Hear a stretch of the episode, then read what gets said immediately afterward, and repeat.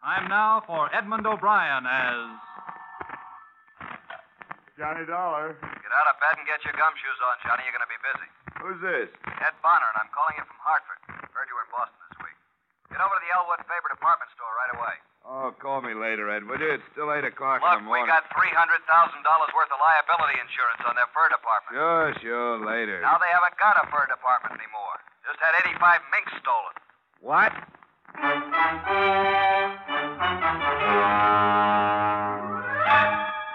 Edmund O'Brien in another transcribed adventure of the man with the action packed expense account, America's fabulous freelance insurance investigator. Yours truly, Johnny Dollar.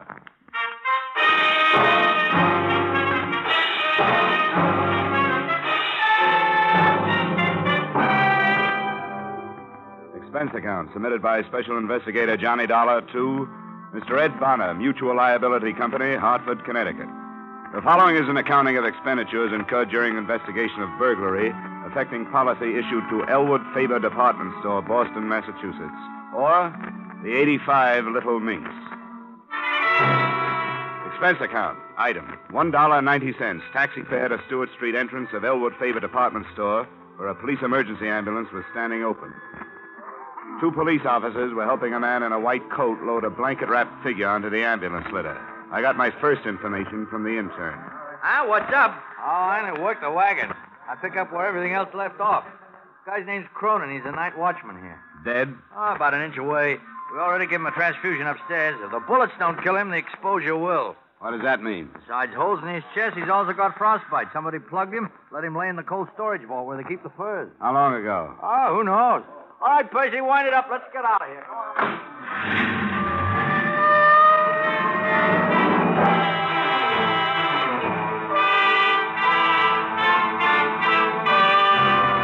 An assorted group of reporters and cameramen seemed to be converging toward a freight elevator just inside the store entrance.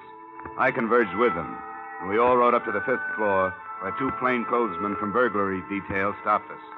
I showed my ID card, argued for five minutes, and finally got a frown and a thumb jerk. I walked across 35 yards of expensive carpeting through a cubbyhole office door into a large room.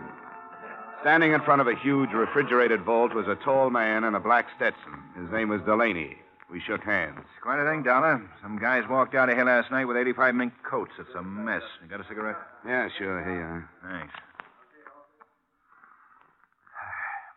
Store's going to be closed all day while the burglary squad goes over it with everything they got. You can do what you have to do, too. Thanks, Lieutenant. I appreciate that. What do you figure, freight elevator or stairs? Either or both, I don't know. They must have had a panel truck or a big limo in that alley. Yeah, I noticed that on my way up. It'd keep any car hidden from the street, and they'd be able to work without being bothered. I got a man coming down to check for tire tracks, but it won't do any good. Whoever they were, they did it quiet and they did it neat. Neat, yeah. But quiet? Uh, you mean that night watchman, Cronin? Well, there must have been some noise when he walked into them and got shot. I hope he lives to tell us something. He's in tough shape. How about this? The vault? Just like the banks have, only smaller. And you can also hang meat in it. Not pried or blasted or cut into, just plain old fashioned tumbler work. Sandpapered fingers and all. That huh? wouldn't surprise me. Somebody was plenty good. Not even marks of a jimmy or pry tool to feel an edge. Just picked and plucked as nice as you please, and 14 little tumblers fell back. and The door swung open. I thought that kind of thing stopped with Jimmy Valentine. Yeah, Ah, so did I. Who reported it? A guy named Dmitri Stroganov, manager of the fur department. Come on. He's in his office now giving a statement to a couple of my boys. You can have a listen in. All I can say, I ask you, gentlemen, that I give up. There's your pigeon, Donna. How could Eighty such of you. things happen to Dmitri Stroganoff? Aha! Lieutenant Delahanny. Uh, Mr. Stroganoff, this is Mr. Dollar. He represents your insurance company. Oh, your acquaintanceship, Mr. Dollar, above all else, I am glad to make. Aha! 85 mean coats, valued at $300,000, coin of the realm. You have, of course, brought check for same, yes? Uh, no. What? The adjuster will do that, Mr. Stroganoff. I'm an investigator, but don't worry. you... Week by week, month by month, 14 years, I get two wards from the insurance company. Two wards, pay premium. Now it's Stroganoff's turn to say back is two wards. Pay Stroganoff. Believe me, Mr. Stroganoff, your money's waiting for you in a vault, in a bank in Hartford, where nobody can get it but you. Waltz, ba, ba, pa. Uh, suppose you go right on with your statement, Mr. Stroganoff. Uh, we have to have it, you know. Why is my eight for mink in this direction? I answer you. Customer telephones Friday. Send over mink coat right away, she says. I send. Night comes, she wears coat to party. To breakfast next morning, she's also wearing coat, maybe egg she's eating. To party Saturday and to cocktail Sunday also. Monday? Aha! My husband does not like coat. I'm sending back, she says. Mink! Real tough, Mr. Stroganoff. You can never tell what people will do next. I, Dmitri Stroganov, can tell. Look, if you'll just answer a few This questions. morning, even as I arise, comes to me a feeling of doom. Yes, Yes. Well, now about. something is going to happen bad, I said to myself. And when I get here, no, no, even before I get here, I slip and fall. No, no, even before that, parking ticket for too long past. No, no, even before that.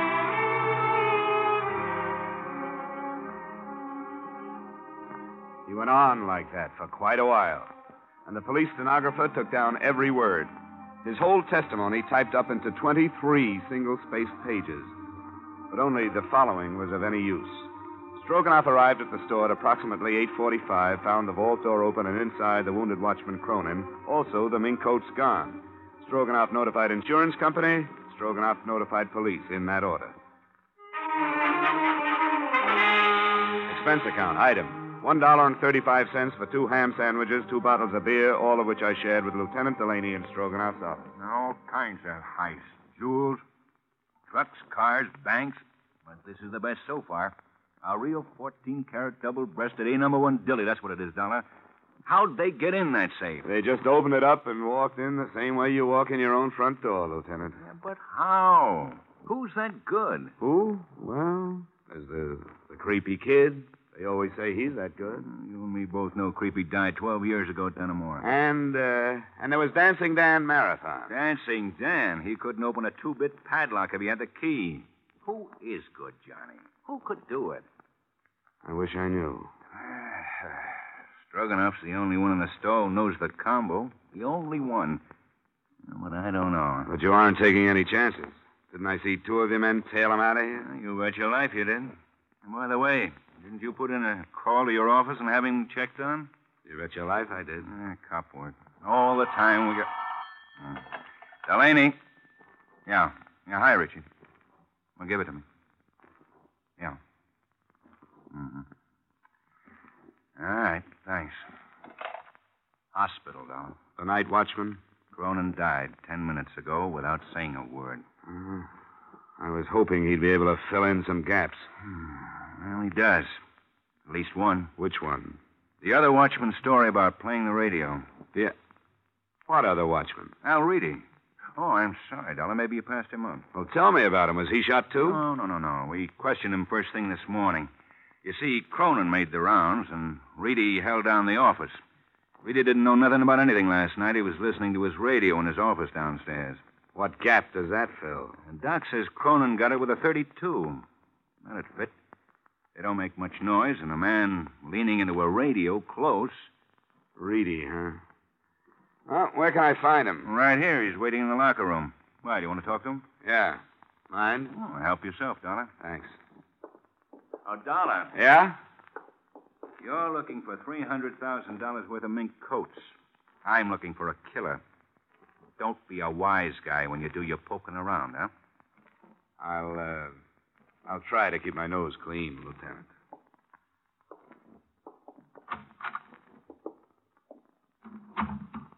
Yeah? Hello. You Al Reedy? You another cop? In a way, yeah. In what way? Insurance investigator.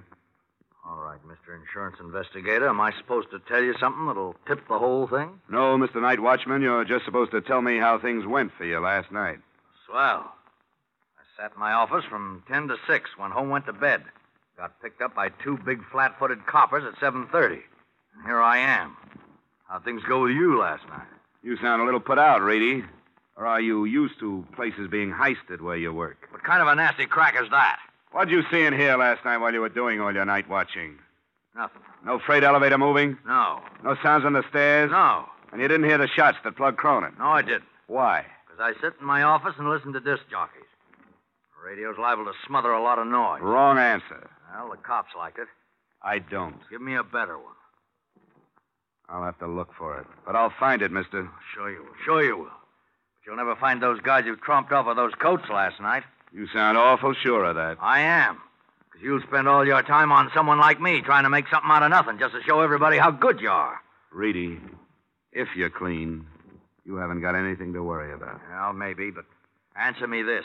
Who's going to say when a guy's clean? When he's right or wrong? A lot of filing cabinets in a building somewhere? Answer me, investigator. Who knows? Who's going to say? Ah, let me alone. Just let me alone.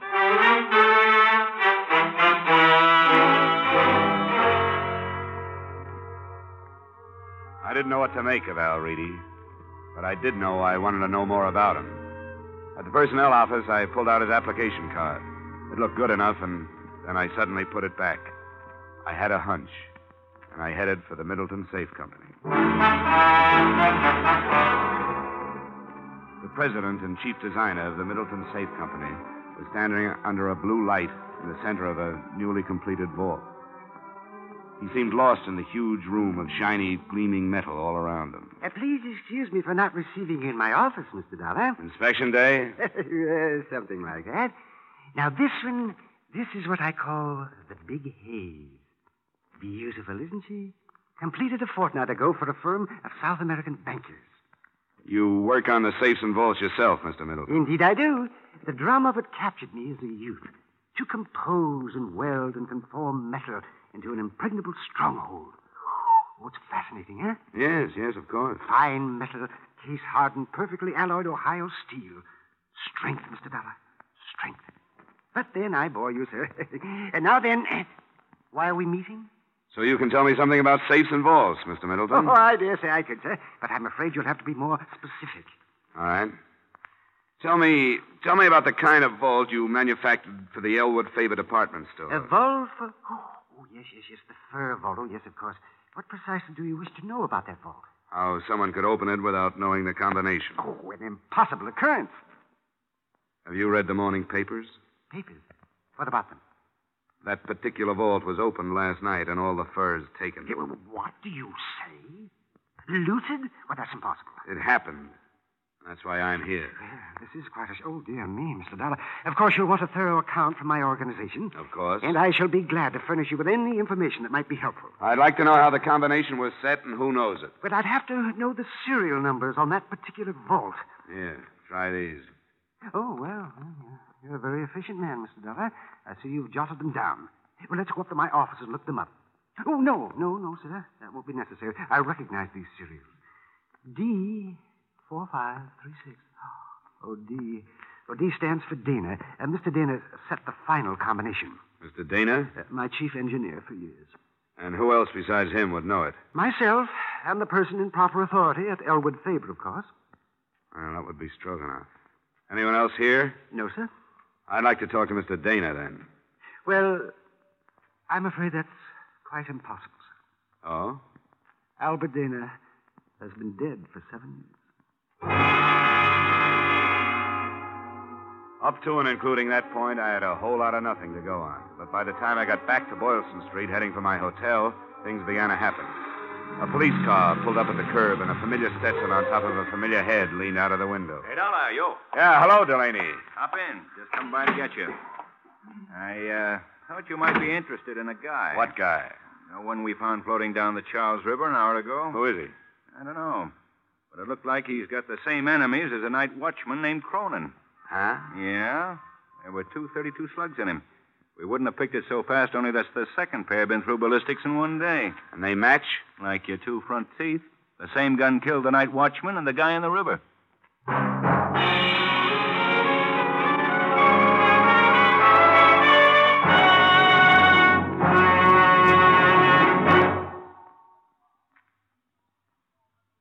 In just a moment, we will return to the second act of Johnny Dollar. But first, it's a family night on the Bing Crosby Show again this Wednesday. Brother Bob and Bing's son Gary already have scored with the Groner this month. And tomorrow night, Bing's 14 year old twins, Philip and Dennis, make their debut as a guest team. You'll hear the kids trying to sell Dad a membership in the Bing Crosby Fan Club, a scheme that backfires. And you'll hear some rare and wonderful singing. CBS cordially invites you to hear The Bing Crosby Show this Wednesday and every Wednesday over most of these same CBS stations. Now, with our star, Edmund O'Brien, we return to the second act of yours truly, Johnny Dollar.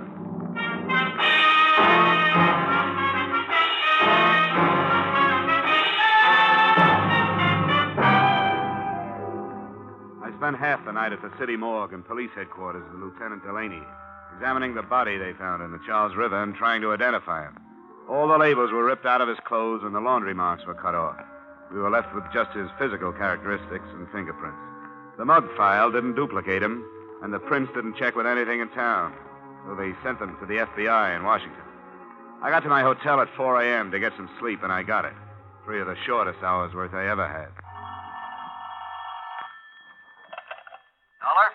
I'll tell her when he comes in. This is Ed Bonner, Johnny. How would you like to be fired? Huh?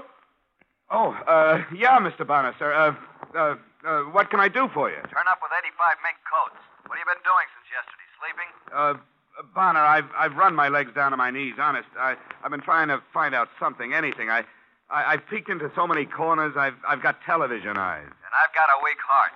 Unless we find those furs in 24 hours, we have to pay off Elwood Faber $300,000. Well, what are you going to do? Take it out of my pay? We have to. We'll start by selling your body to a medical school. Please, Johnny, do something.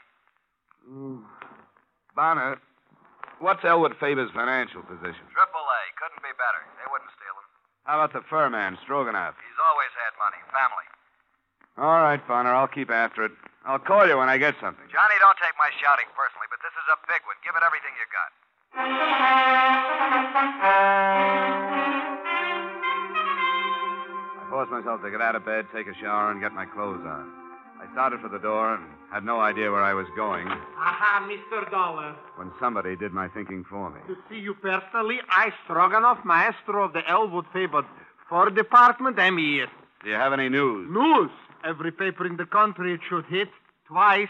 Never in my 30 years of association with that foul little beast, the mink, has anything like this happened. What happened? You wouldn't believe me. Look, I'm pretty gullible. Well, it's incredible. I don't blame you for not believing me. Are we going to keep up this game, or do you tell me? Don't get huffy with Stroganoff.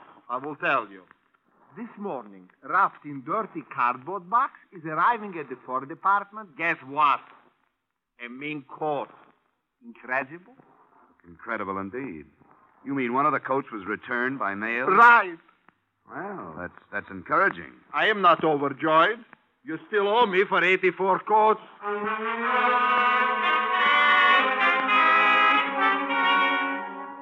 Item $1.90 for cab fare to Elwood Faber. It didn't make any sense that the men or man who committed murder to make the heist would return anything. But one coat had come back. And in the pocket, I found a small piece of slick cardboard. It was only a third of an inch long, but there were three words on it Country Club Dance. I was lucky. The country club secretary had a guest list, and one name on it stuck out like the nose on Jimmy Durante Patricia Reedy. Yes, Oh, Miss Reedy? yes. Who, who are you? Name's Johnny Dollar. Your uh, father is employed at Elwood Faber, isn't That's right, but I, he? Is he in now? oh, he's probably in bed. May I help you? Well, I don't know. I uh, I saw you at the country club dance the other night. Oh, were you there? Oh, I couldn't keep my eyes off you, especially especially when you had that mean coat on. The mink. Well, I. Talk with this guy, Pat. Oh, what do you want, Dollar? Some information. Uh, Patty, will you make some coffee or something? All right, Dave. oh, Anything else? Oh, nothing I can't handle. Okay, Dollar, what are you doing here? Who asked you into my house? My job. I came to find out about a mink coat that showed up at Elwood Faber this morning. Look, uh, let's go out in the hall and talk. Okay. All right, Reedy, let's hear it. Now, don't go into a long song and dance. I'll tell you everything. Just the way it was. And I'd be real interested. The way I figure it, you helped in the theft. You maybe even killed Cronin. You kept one of the coats, but you got scared you might be caught with it, so you sent it back. Your daughter left the dance ticket in the pocket. All right. Here's the story right down the line. I didn't help in the heist. I had nothing to do with it. I didn't even know what was happening. Like I told you, I was in my office listening to the radio. Tell me, Reedy. You ever been arrested? Well, Dollar, you're smart enough to find it out sooner or later.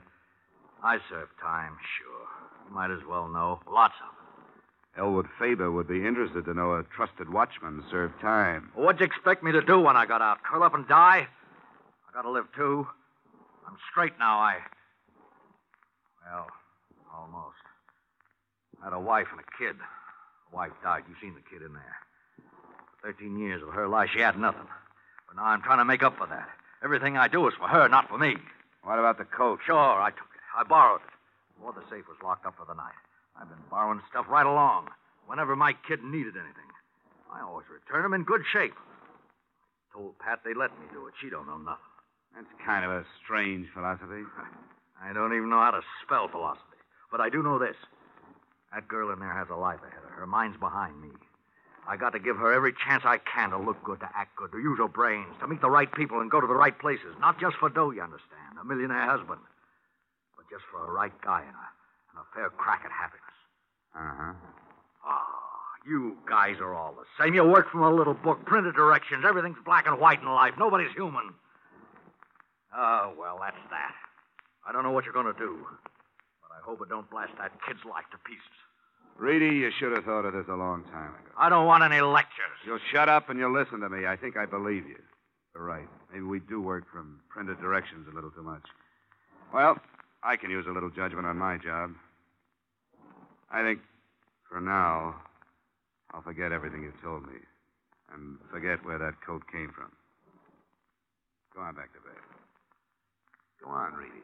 Well, I didn't expect that from you, Dollar. Reedy, I know what bad breaks are like, too.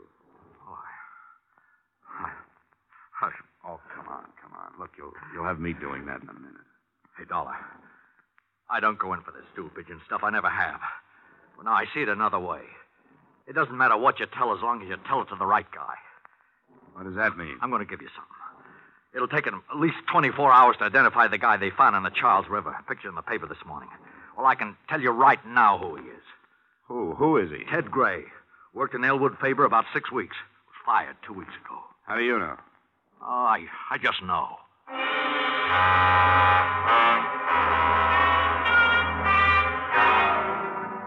Personnel at Elwood Faber confirmed Ted Gray had worked there and was fired for insubordination. His address was 1432 Parkhurst Avenue, and I was over there in 15 minutes. It was an ordinary, undistinguished apartment house. No one answered when I knocked at apartment 12A. But the door was unlocked. Except for the furniture, the room had almost nothing to offer. I poked around for half an hour before I saw the phone numbers written on the wallpaper next to the phone. There were 14 numbers, and I started calling them right down the line. The first seven produced such things as Ling Chi Chinese Hand Laundry, the Happy Hour Liquor Store, and several other things that didn't have the particular information I needed. On the eighth call, I got results. Hello? Hello, is Harry there? Uh, Harry? Uh, Harry who? Harry Gordon. Well, I- I'm sorry. You, you must have the wrong number. Oh, sorry. That's quite all right. Maybe he didn't know Harry, but I knew him, at least his voice. I called Lieutenant Delaney and told him where I was going. It was dark by the time I got to the Middleton Safe Factory. There was a single work light spreading a sickly yellow glow over the main floor of the loading platform. There wasn't a sound when I entered. That was too good to last. It went off somewhere in the darkness, and I dropped behind a medium sized safe and waited for a gun flash. Dollar? Johnny Dollar? What are you doing here? Looking for 84 mink coats, Middleton. I thought that was you on the phone, Dollar. How much money do you make? Not much, but save your breath. You're going to need it to run. A man of your talents could do a lot in South America with a hundred thousand and a business. I could never remember all those Spanish verbs. Thanks. Have you got anybody coming? Lots of people, Middleton. Lots. If I hit you, how'd I know you weren't a burglar? You know, I'll never give up. And you'll have to shoot better than that. Ah, you left me ten feet. Oh, my windage screw is off. Is that the 32 you used on Ted Gray? No, this time I have a Luger. For special work. Like a fister. Oh! Come on.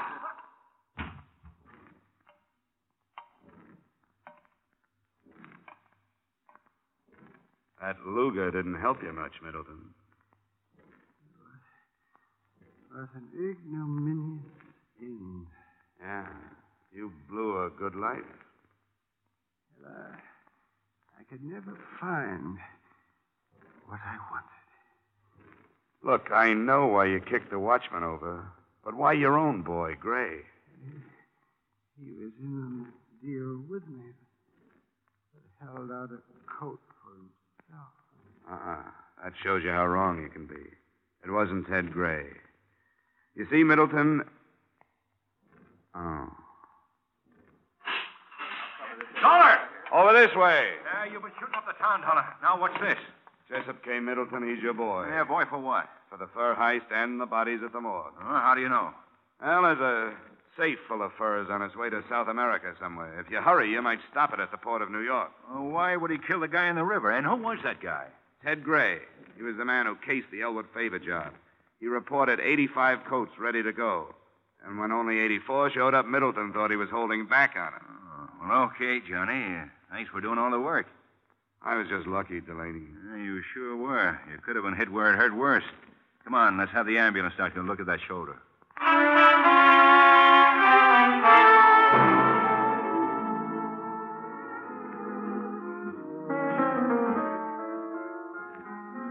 Ah, This is the only way to live. Miss Reedy, you. Make it fast. Pat. Hmm. You know, you're great on your feet. Well, what about you, Johnny? Dancing with your arm in a sling. Well, I, uh, I took the no hands course at Arthur Murray's. Pardon me, Mr. Dollar. There's a phone call at your table. Oh, thanks, waiter. Come on, Pat.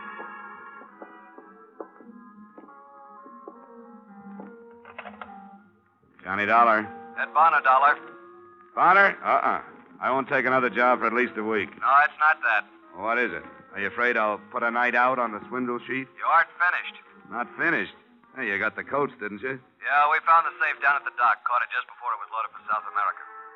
There were 84 coats in it, all right. But you know the one that was sent back in the mail? It's been stolen again. One's still missing. Oh, really? Oh, oh, that. Oh, yeah. Well, you know, Bonner, somehow I, um, I have a feeling that last coat will be in the mail Are tomorrow. you sure? Positive. So long, Mr. Bonner. So long, Johnny. Who was it? Oh, nobody important. You know something, Pat? You look just grand and mink.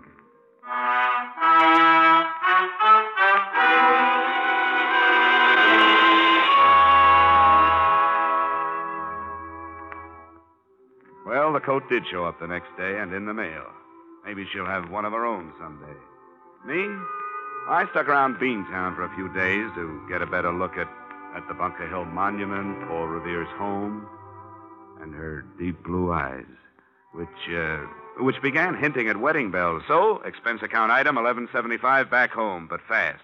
Expense account total three hundred and eighty four dollars and sixteen cents. Yours, uh, truly, Johnny Dollar.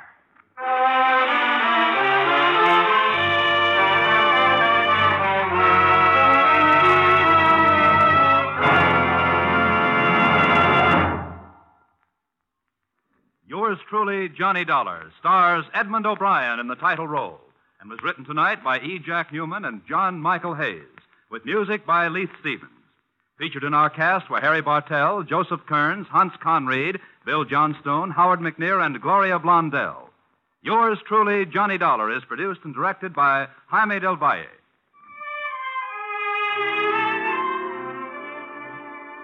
Join us next week when Edmund O'Brien returns in another transcribed adventure of Yours truly, Johnny Dollar.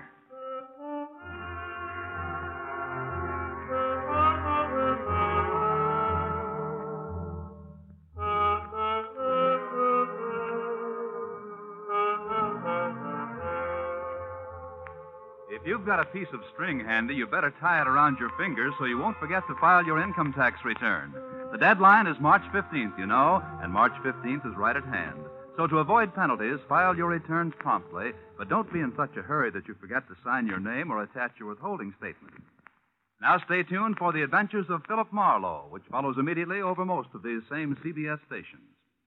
This is CBS, where you meet Gene Autry every Saturday night, the Columbia Broadcasting System.